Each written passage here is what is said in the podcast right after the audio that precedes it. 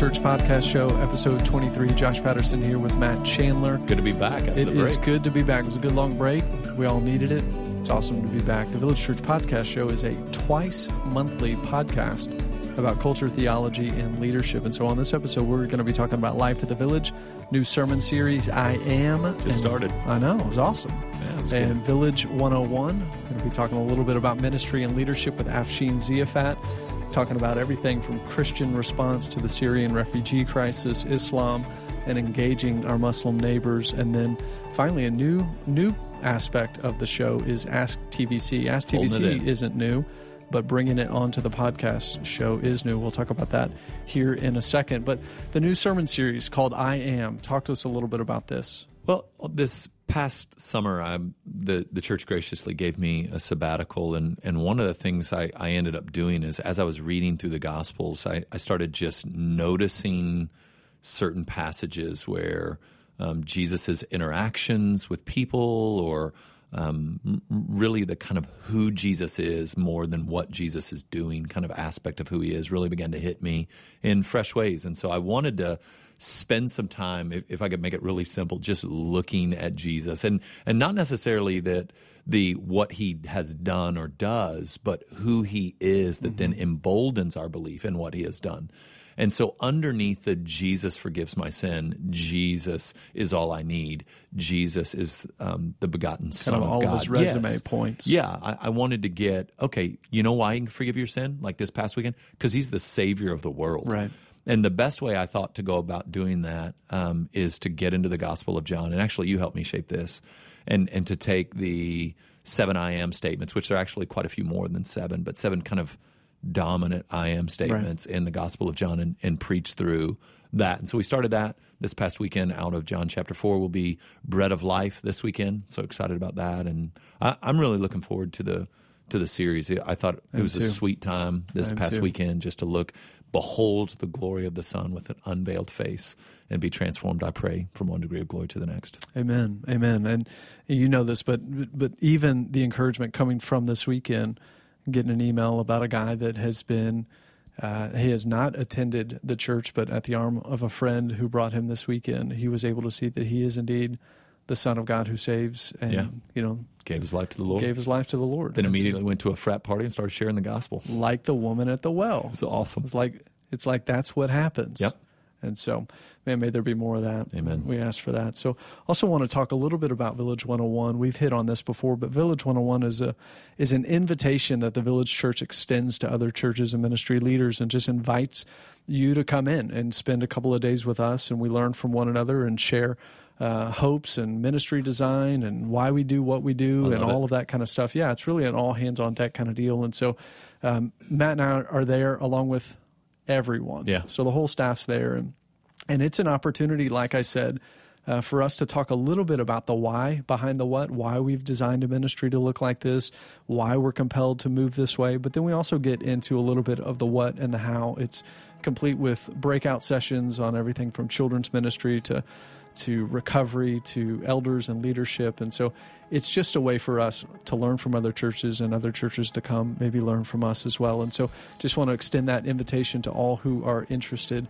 It'll be hosted at the flower mound campus on march 2nd and 3rd cost us $25 pretty minimal and you can find all the information on our website. And so village 101 man hope to have folks come out for that Yeah, they will. Come on. let's do it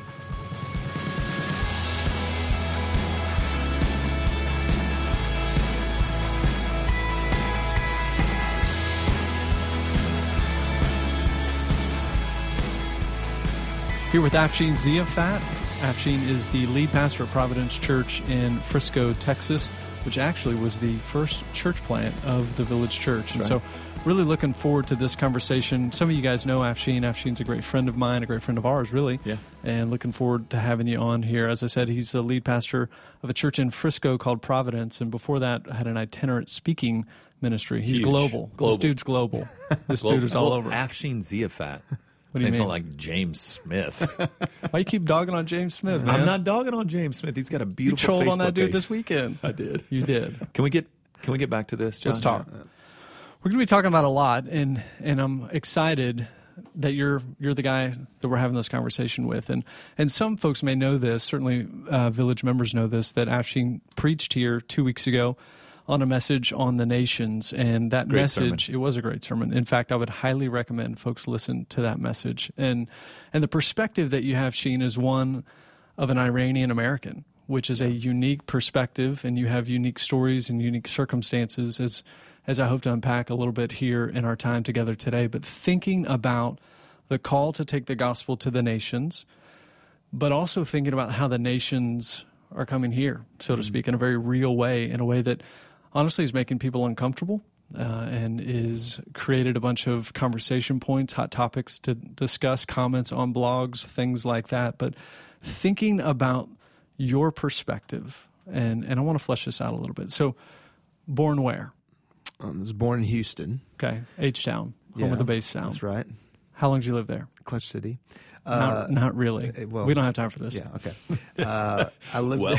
there, I lived there two years, uh, and then moved back to Iran. So when I was two, moved to Iran. When I was six, the revolution hit Iran, and we moved back to Houston. So first grade, and then lived the rest of my life in Houston and Texas. So making the transition back here, uh, Yeah.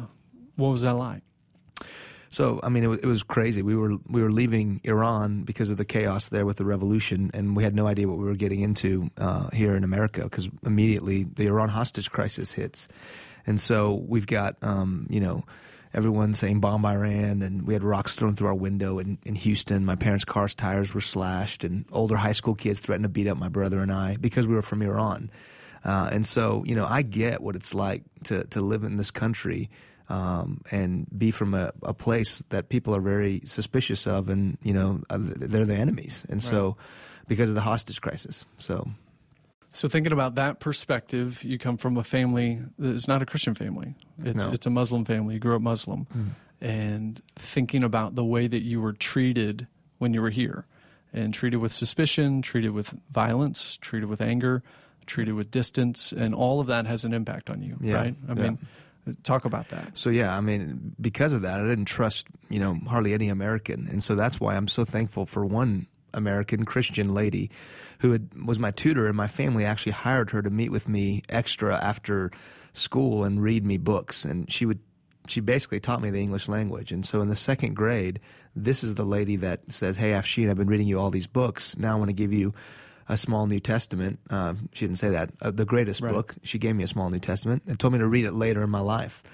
And if anyone else had to give me that New Testament, I would have thrown it away. But since it came from the one lady who really loved me and treated me differently, um, I held on to it. And th- th- it was that New Testament that I read 10 years later that brought me to faith in Christ. Yeah, and and we'll we'll unpack that a little bit more as as we kind of work through the show. But thinking about now the political context that we, we find ourselves in, but not just it's not just a political context. This is real life situations for real people who are who are struggling. They're Yeah. suffering. They're going through tough times. They're in uh, horrible circumstances, and so it's been labeled the Syrian refugee crisis Right. and it's it's divisive. I mean, it's it's controversial how we respond to that, and and the way that I want to talk about this here is not so much right now politically, because first and foremost we're not politicians. First and foremost, we're believers in the Lord Jesus Christ, and so how do we, as believers, understand and begin to unpack and make sense of a refugee? Like, what, what do we think about that? Yeah. I mean, uh, I had the privilege of being able to go to Capitol Hill and sit on a panel discussing this, and uh, so I wrestled with this a lot before I went there. What am I going to say? You know, as a, as a Christian, as a Christian pastor, and then if, especially coming from Iran, and, and really, I honestly think as I look at the Bible. Uh, I get that we want to make sure that our government is doing whatever it Yeah. can to protect us. Uh, but at the end of the day, I think my heart is saying, look, I was once separated from God, not a people. Uh, Here are people that are coming here with really disillusionment, a lot of them, about Islam because of what they're seeing. And so, what an amazing opportunity. And so, what I said was basically this we have to not just think protection, but first obligation, which the scripture says we have to take care of the sojourner, the stranger amongst us, uh, especially the orphan and the widow among them. Uh, but then, secondly, we got to think opportunity because as Christians, we have to remember why we're even here in the first place. Our mission is to take the gospel to the nations, and the nations are coming to us. Our mission isn't to preserve our life and to extend our life as long as we can. Our mission is to spend our life every day we have spreading the gospel. And so I'm not saying don't think about protection at all, but I'm I'm saying as Christians we should think obligation and opportunity also. Okay, so let, let, just kind of push on this and, and think about this a little bit because protection is an issue and it's a very real issue and it's also a stewardship issue that we need to consider as Christians. So protection is is not antithetical to the gospel, which is recognize that the gospel has called us to lay down our life for the sake of this this mission, but not to the exclusion of um, obligations that I have to care for my family. Right. So I'm I'm thinking about my family. I don't. I, I y'all push on this now that I'm saying it out loud. I'm thinking, okay, wait let me a think minute. about. Wait a second.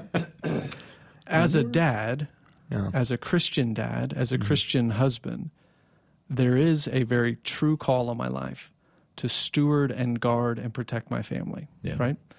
Um, and I think about that in the framework of okay, so I live here in the United States, and I do want there to be, I do want this to be a safe place. I Mm-hmm. do want this to be, and I recognize that safety is relative, and it's we're never truly safe from anything. Everything's outside of our control. So y'all, y'all help me here with this tension between safety and gospel call, and how does that work together?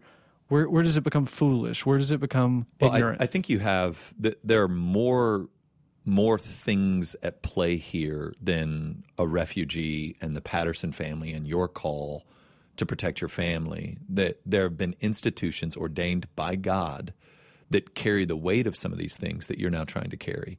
Um, and so I think of what Paul says about the government and the purpose of the government and what God does through a government. And, and I think what you're seeing in the fear in other people, not that it's right, is that there seems to be a, a lack of confidence that our government can do the type of screening possible to so so the arguments he, the arguments on both sides of this this tend to be the loudest voices um, and and in some sense the craziest voices Sure. and and so I think if you if you can kind of just view it in the middle I, I think most Christians that I've had the conversation with they, they're earnest to love and and serve people who are in difficult situations and scenarios that are but they lack the confidence that our government is actually screening in a way that's helpful or is even able um, to to I, don't know the, the right phrase here to, to snuff out or, or sniff out uh, someone who has come here on purpose in like a sleeper cell or something um, to to kill and to harm. And so I I think that I don't as as I think about my family and as I think about being an American citizen. Um, what what I think the Bible's calling me to do is that trust the institution that's been put in place to do that, that then sets me free to love and serve and walk alongside. And and where where that gets missed and people get hurt, um, that that's that space that I, I will never be able to control without being disobedient to God's call on my life to love and serve others. Yeah, I think because wisdom, we have to employ wisdom. Right. I mean, if there's a guy living next to me that is doing suspicious things, then I've got to, you know, do my duty as a good citizen and let the government know. And and I mean, that's it's dumb to say I'm not going to mention anything to the government because I got to be loving. No, I'm going to say, hey. I'm going to pick up the phone and call someone and say, "Look, there's some suspicious activity." So you got to be wise, but So simplistically, you're you're not reducing it, and I'm playing devil's advocate here. You're not reducing it to simply the obligation that Christians have to evangelize the world. Simply negates the responsibility for protection that God instituted the government to have. yeah, no, So we're holding those together, Both, right? yes. Yes. yeah, So the answer is yes to both. yeah, of those. and then the only thing I would add, just so we can be really careful here, and, and then I'd love for us to talk some about uh, Islam in general, is is that even on the suspicious activity side of things, I, I think the first thing I'm going to start with is the attempt to be a really good neighbor to my Muslim neighbor. Um, so that maybe I see something as suspicious that's actually just something cultural that's that I don't understand, Right. and so more than I'm like, oh my gosh, they got a package in the mail. Yeah. I need to call the FBI, or, or hey, there's a group of men hanging out front, Yeah, you that's know, good.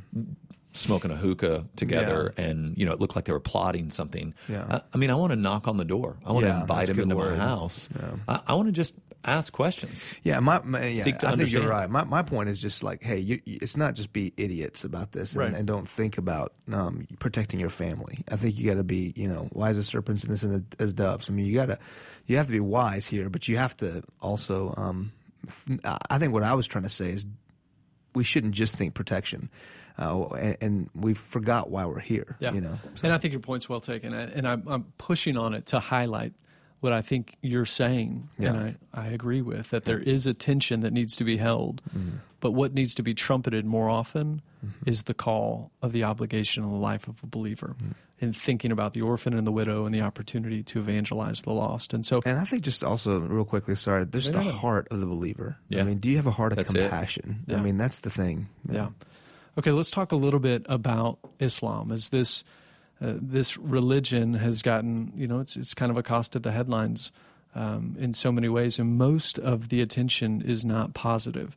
And so, what's the level of ignorance that's out there as it relates to this religion? Do we are we understanding it correctly? How to help us? This is this is your background. You grew up in this. Your family, um, by and large, are still Muslims, and so help here. Yeah, I, I think.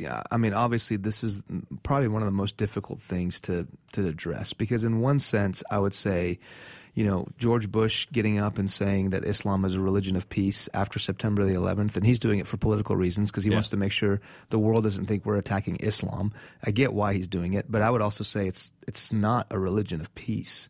Uh, Islam, you know, espouses that you know if that I should be killed, for instance, that someone who converts from Islam to Christianity uh, should be killed. And you know, Islam does have verses that says, "Fight against the people of the book who have been given the scriptures but do not believe in um, in Allah," and that's obviously the Jews and the Christians. And uh, and so there are verses like that. However, I think we have to be careful not to assume that being devout to Islam means that you're going to go blow yourself up and kill someone. Uh, Well, and I, you know, if I, I think the the way I'm trying to view it and understand it is is in a very real way how I kind of see the the men and women of the village church. So, and and what I mean by that is there are men and women at the village church who, although they attend here every week, they would not be marked by what the Bible says a Christian should be marked by. So it's easy for us to go, oh, Christianity is a religion of peace. It's one of compassion and generosity. But I can look out there and there there are plenty of people who claim to be Christians who who would be I, see this categories always bother me nominal I, I think probably non-believers if if if I would be so bold Yeah. um, and and so I think a lot of interactions I've had with Muslims in this area they're they're kind of like the Christian that comes to church on Sunday and calls himself a Christian but but Yeah. they like I've I've literally met two that I know more about the Quran than they do absolutely. so, yeah, so e- there are these categories that exist within Christianity that also exist wi- within Islam. That the the thing that I I think helps me the most is the most radical Christians I know sell it all and go and serve and give to the poor and and engage the hurting and wounded and and yet the most radicalized Muslims that we've seen and, and maybe there's a category here that I have yet to see it, are are those that that do really horrific things. yeah. Is that a is that a fair characterization? It- It's a hard uh, question, honestly, because I think uh, some people could interpret it that way and take it- those violent passages and end up becoming, you know, a jihadist. You know, uh, I do. I think most Muslims they they wouldn't. I mean, uh, and I think most Muslims, uh, like you said, don't even know that those verses are in their Quran. So uh, you got to remember that Islam is at the end of the day driven by fear you know, and driven by a works uh, based that I've got to somehow earn God's favor by how good I am, you know, and and Christians need to know that, and Christians need to know that what they look at us as is they look at Christianity as America, and so they see porn and they see the movies and the violence, and they think, well, that's pretty much Christianity, and for them to see that. Uh, no, we actually live for God, and but the reason we do isn't because we're trying out of fear that He's out to get us, but because He's first loved us. I think that's where I would try to say, say to Christians more is remember what is driving Islam at the end of the day is, is fear. And you know, Scripture says perfect love casts out fear. And if we could Yeah. go and show them that love, um, I think that it's going to be revolutionary. So the category I'm missing then is that radical Islam for most Muslims is going to be kind of a works based. Let me try to earn this.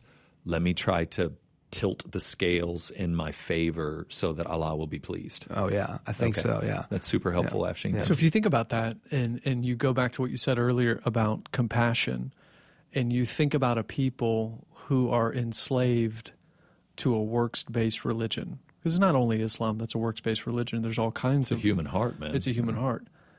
Just think about the weight of burden mm-hmm. that that is to live under, because you know you never measure up, and Yeah. you, and and the weight that you're carrying as a people, as a religion, and so to not be burdened for these people, to not be burdened for those who are enslaved to the weight of works, um, I think is really to miss the essence of what grace frees us from and what grace has really done in my own heart. Um, so I, that's a really helpful perspective. I, I think I think it's that pushing on them, and it's also. I mean, you got to remember these people grew up in a region where, for instance, the Palestinians they're seeing they're being bombed since they were kids, and they're looking out and seeing the the shells that say "Made in the USA." So I mean, I'm not.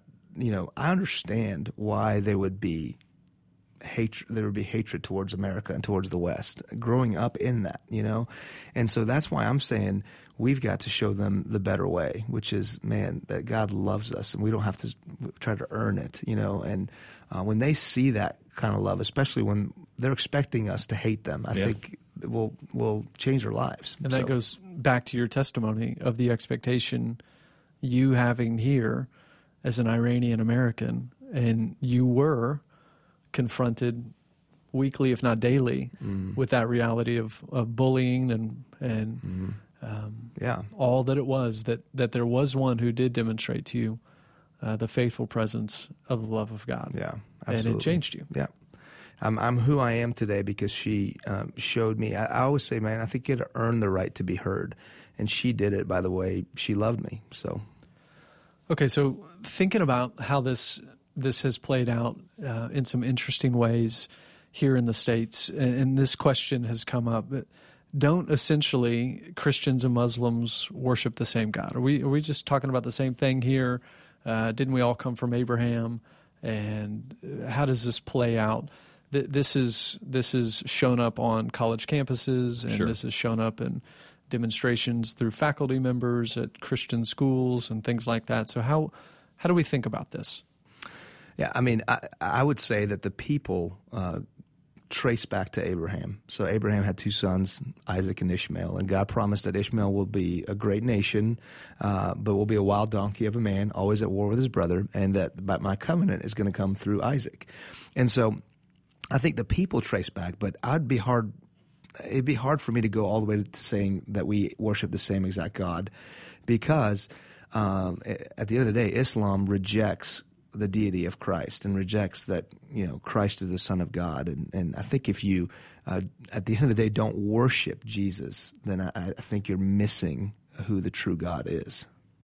Yeah, that's. I mean, I I just couldn't more fully agree with that statement. That the if you want to trace us back to Abraham and you want to trace us back to the fact that Abraham's worshiping this God, as history moves forward and God reveals Himself more and more, you, you, see incompatible. Literally incompatible deities taking shape between these three religions: uh, the Jews, the Christians, and the Muslims, and and so that the triune God of the Bible and Jesus Christ, the only begotten Son of God, is the means of salvation for all men. Uh, That's completely incompatible with both Muslim and Jewish thought. So it can't be the same God. Although it can be Abraham, it cannot be God as he's revealed himself in the scriptures. Yeah, I absolutely agree. Yes, so you can have the you can have the lineage of Abraham, but not be united in the Son, and That's therefore right. you don't have the Father. That's Yeah, right. I mean- Because at the end of the day, it's not um, the true sons of Abraham are those who have their faith in Jesus Christ, not those who can trace their lineage physically back to Right. Abraham. So, Okay, so I want to go back again and kind of where this whole thing started as we're thinking about a people and we're thinking about the opportunity, the obligation, and as as the world seems to be coming here to the states, what do we what do we think about this? Again, let's just kind of drill it down missionally. Um, how can we begin to serve and love our Muslim neighbors? And, and some people don't have Muslim neighbors, and so it may not be as readily available uh, as others. But how do we begin to think about this as we're asking the Lord to generate in us a heart of compassion? That is a heart towards the Great Commission and recognizing this is this is the obligation and um, that we have. Yeah. I mean, I think first remember the gospel, like I talked about on the Sunday that I preached. Remember who you were. that should drive you to want to love the Muslim. And so I would say what Matt said: go over there and get to know them. I think it's man, uh, the unknown, the fear of the unknown. If you would just go over and hey, uh, can I help you? Uh, you're new to this area. Are you new to our country? Can I help you set up a bank account? Um, maybe maybe you don't know how the grocery store works here. I mean, uh, can I, uh, you know, help you set up your your bills or whatever it might be? Can I have you over for dinner? And then if the spiritual conversation even comes up, or even before that, how can I pray for you? That's a great question. So I always say that evangelizing or you know Muslims, you know, it should start with loving them, getting to know them, asking questions. Um, so I would always say start there.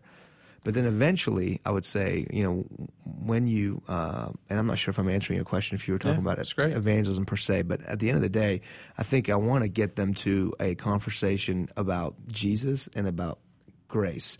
And, and, and, and let me, let me say this, um, you know, Islam, you know, I, I wouldn't come at, like, for instance, immediately say Jesus is God, and that's where that's where I'm going to start with. Yeah, because yeah, because that's the greatest sin in Islam is shirk to equate anything or anyone with God. So they're going to just you're going to lose them if you start there uh, what I would do more more likely is, for instance, let's say you're offended if I call this a table, yeah. this table that's in front of us. Uh, what I would do is instead say, hey, uh, what, what are these things down here? Do you, do you, see these things supporting these legs? And then you're like, oh yeah, those are legs.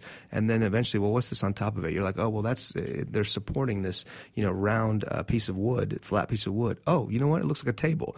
In the same way, in Islam, there are indicators in Islam of Christ's deity that he was it's said that he was born of a virgin that yeah. he was sinless that he actually gave life. He breathed into clay and made a bird right? So I'm gonna I'm gonna point them there and say okay um, has anyone else ever not sinned? Has anyone else ever created life?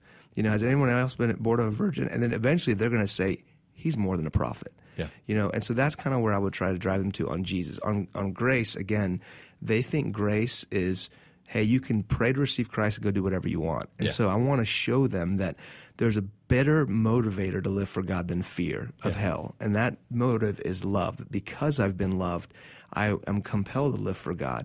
And God gets so much more honor when I do it out of love than out of fear. And so that's what I try to show them, but with my actions and then with my words. So well, and I think the even if you don't have a Muslim living next door to you, I think even in our community, like I'll, I'll, I don't have a Muslim neighbor, but the guy that owns the Nestle Toll House store that I bring my kids to uh, is from Kenya. His name is Muhammad, and he, you know, just over the years, we've just built up a relationship, just having conversations, one-off conversations. But uh, what I picked up just in my conversations with him is he he's very concerned about how I might see him. In fact, the first time he told me he was Muslim, I asked him what kind, and he told me not a bad kind. And I said, no, no, no, I mean like Sunni or Shiite. And he was trying to say, I'm not a terrorist. I'm not. Trust yeah. me, I'm not. I'm yeah. not here. I, I, own this business. I'm not a terrorist. And, yeah. and, so I literally laughed with him, and I said, no, no, no. I mean, are you Sunni? Are you Shiite? Are you where? Um, and and so I I have found in those little conversations in those spaces that man, he wants me to try to understand. He wants me to ask questions. Mm-hmm. He he wants to show I'm I'm not a bad man, yeah. uh, and so that that I have found it to be such an easier door to walk through, especially in this climate, because mm-hmm. they they they he wanted me to know I'm not a bad person. I don't want to hurt anybody. I and so that opened up the door for all sorts of conversations that we've had and continue to have. Yeah, and I think like for that person, uh, most Muslims that you're going to come across in America, we have to remember also that it's so much a part of their culture too. Yeah, it's not just a theological debate for them. For them, it's like you you, you talked about Jesus that what are you calling me to do? Are you calling me to become a Christian? That for them, it's almost like walk away from my heritage and my and so it, it's a it, it's hard. We have to know that. And, It'd be and, like an Irish Catholic. Yeah, yeah, and to try to show them exactly. Try to show them that look, you can first of all keep your culture. Yeah. Uh, and and worship the true God. You know, and so I think that's something that uh, we have to keep in mind. Well, I I appreciate this conversation for a lot of reasons, but one coming from you, Afshin, I think provides not just me, but all of us a unique yeah. perspective, thinking about the fact that this this is your story. This is your story. It's flesh and blood. It's true. It's real. It's not something that happened to you just when you were, uh, you know, a teenager. But your family is is still there. You're still engaging Muslims personally, and so, man, I appreciate you a whole lot. Looking forward now to doing a little bit of Ask TVC. New format. Here we go. Well, we're going to do Ask TVC a little bit different than we've historically done it. We've been doing it uh, really just in the studio with me in front of the camera, but we thought it'd be better to actually dialogue around some of these things. And so uh, you can tune in and we'll do three or four of these each time as time allows. So the first question uh, on Ask TVC is from Blake Aldridge.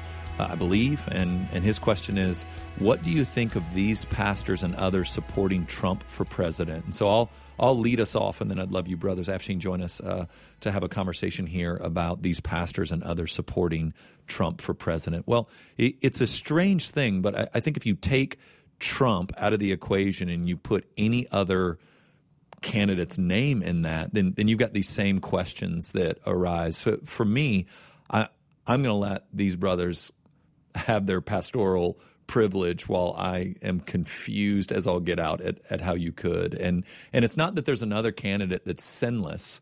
It's that there are candidates that haven't been blatantly racist and and blatantly arrogant and have a really long track record of such things. And so, so, so for me, it's, it's not that there's another candidate that's uh, a Christian candidate that I could really rally behind. I think everybody's got their weaknesses, right? Everybody's got their faults, but but I think in particular, Trump is is saying some things that that is it's playing to fear. It's playing to a type of thing that um, that history has shown us doesn't end well for a nation and yet in our fear and and and maybe it's because things have gotten so politically correct that his refusal to enter into that space um, makes people feel uh, something so I don't quite understand it but I again I'm I'm saying all of that saying I, I just feel like they've got their own pastoral privilege there. They, they, can do what they. yeah, they I mean, they can say yeah. what they want. It, it is interesting that pastors are endorsing candidates from the pulpit.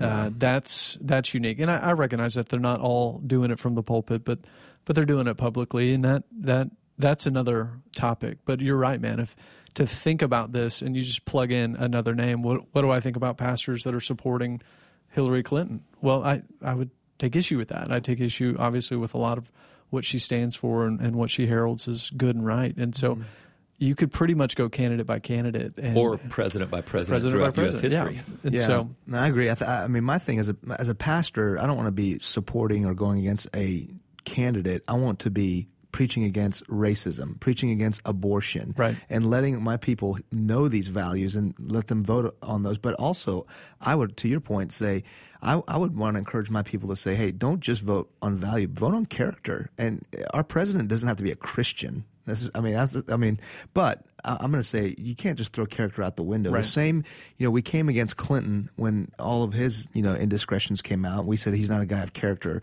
but now it's like we're going to throw character out because he is saying things that we want to hear, and and so I think that's where I'm like I can't do it as a Christian, much less a pastor. Okay, so here's a here's another question from I guess you, Afshin, from at Hugs and Teacups. Um, strong, so, strong, strong Twitter name. that's my handle. Baby. That's your handle. But uh, thought only Meredith knew it. here, here it is. As Christians, is it our responsibility to rebuke false gospels? If so, how should we do it? So I, I think the way I've historically tried to think about it is I have a responsibility before the Lord to shepherd well the people of the village church. Right and and try as best I can to not police evangelicalism. There's enough false gospels at the village church for me to worry about, pray through, engage, have a meal over, um, for me to stay busy rather than looking at another ministry either in this city or now.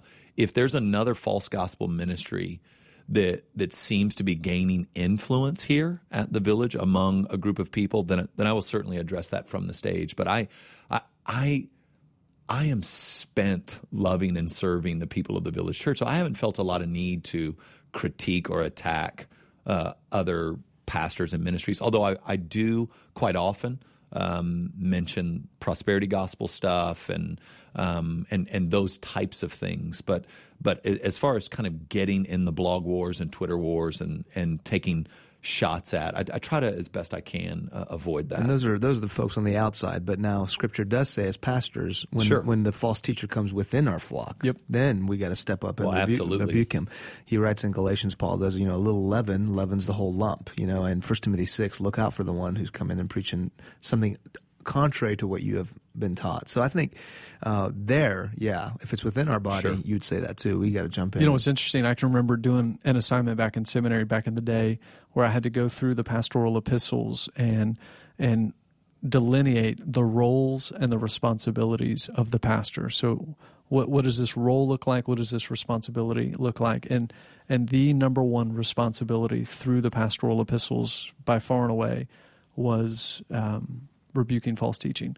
But I totally agree with you that that happens primarily, first church. and foremost, in your context, Yeah. as these these guys came into that context to. and I think we uh, teach the whole counsel of God's word so that our people can smell it from a mile away. I mean, I think that's our first thing is to preach accurately the gospel, and then at times to rebuke false gospels. Yeah, and I, I'm not. This is the the weakness of Ask TVC is I hope we're hitting where she's asking, but I'm but I'm not sure if she's just asking about a friend that she knows that ascribes to a false gospel.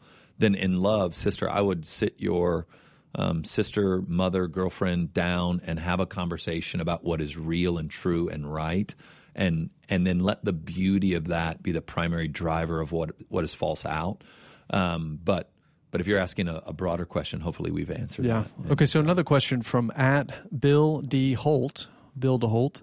Uh, Bill asks us, what does godly leadership look like in a capitalistic workplace? Godly leadership in a capitalistic workplace. And I would just tell you there at Bill Holt, um, we we talked about this uh, at length with J.R. Vassar yeah. on episode 15 of the podcast show. One of my and, favorites. Yeah, it was great. We we lost our mind mm-hmm. on that one, um, but there was some good content. Charlie Lee. Uh, Charlie Lee. It's a tough name. It's a tough name. Um, but episode 15 of the podcast show, I think you can uh, find some good content in there about the workplace and godly leadership. And so the last question is this from at the Alex Aldridge, the Alex Aldridge. Yeah, not to be mistaken for other Alex Aldridges. Mm-mm. This well, he is the Alex That's Aldridge. That's what I'm saying. Don't mistake it. right.